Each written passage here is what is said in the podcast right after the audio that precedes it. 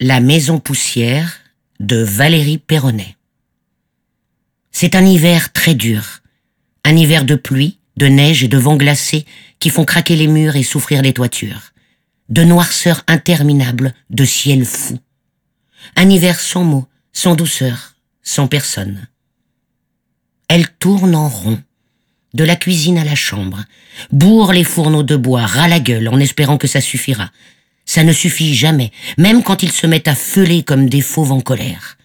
Alors, elle bouche le bas des portes avec de vieux chiffons, comme si ça pouvait arrêter le froid.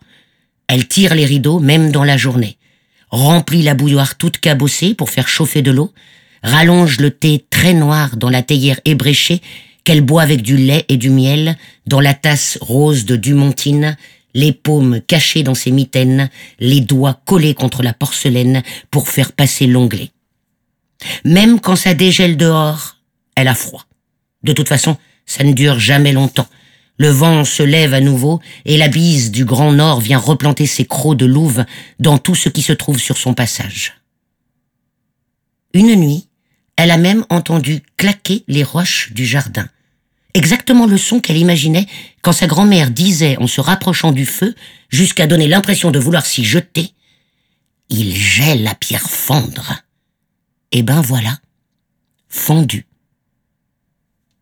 Ces jours-là, après ces nuits-là, les arbres semblent figés à jamais, prêts à voler en éclats au moindre souffle de vent. Elle est complètement seule. Un matin, elle s'est demandé depuis combien de temps elle n'avait pas ouvert la porte d'entrée, carapassonnée de vieux journaux derrière le gros rideau de velours, lourd comme au théâtre, mais rose bonbon comme dans une pouponnière. Tout haut, pour entendre le son de sa voix.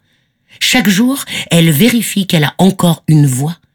Elle se gratte la gorge et commence par un murmure pour ne pas s'apurer de ses propres borborigmes. Elle choisit un mot qu'elle aime bien. Hier, c'était goéland et le prononce de plus en plus fort, jusqu'à le hurler, parfois pour couvrir le bruit du vent.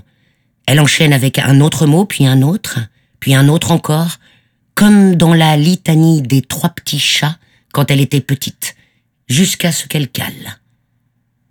Goéland, lentement, menterie, riolet, let it be, Birmingham, game over.